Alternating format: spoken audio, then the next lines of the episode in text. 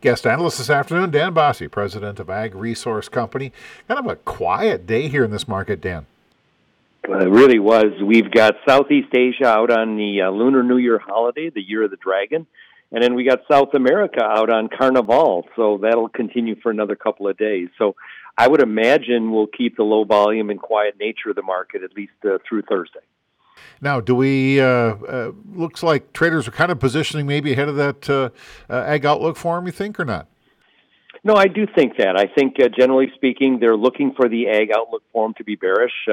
Uh, key numbers will be, of course, new crop seedings from WASDE. We did get some hint from the baseline report back in November of what they're thinking. So, you know, large end stocks on corn probably in the 2.4 to 2.7 billion bushels.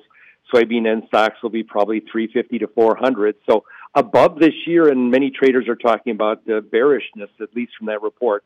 Uh, whether it comes out on Thursday or Friday will be the key, but uh, the forum is not going to be bullish per se, with farm income projected to drop uh, uh, roughly, you know, thirty some billion dollars. Yeah, for sure. Well, not only that too, but we get a kind of our first idea of what uh, people are expecting for acreages as well.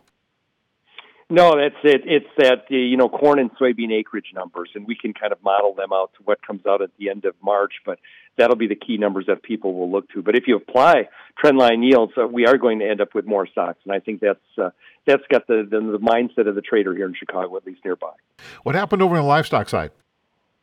Well, it was kind of a mixed session there too. Uh, we saw the cattle market, feeder cattle, continue to rise with the index advancing.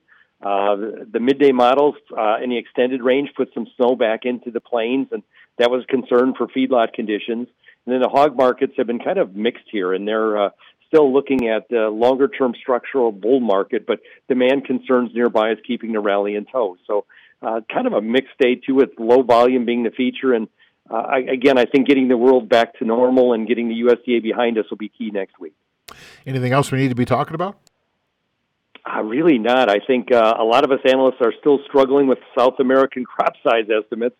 Uh, the, the, the, the range is wide when you think about APROSOJA, which is the Farm Association of Soybean Producers in Brazil at 130, and then you have USDA at uh, 156.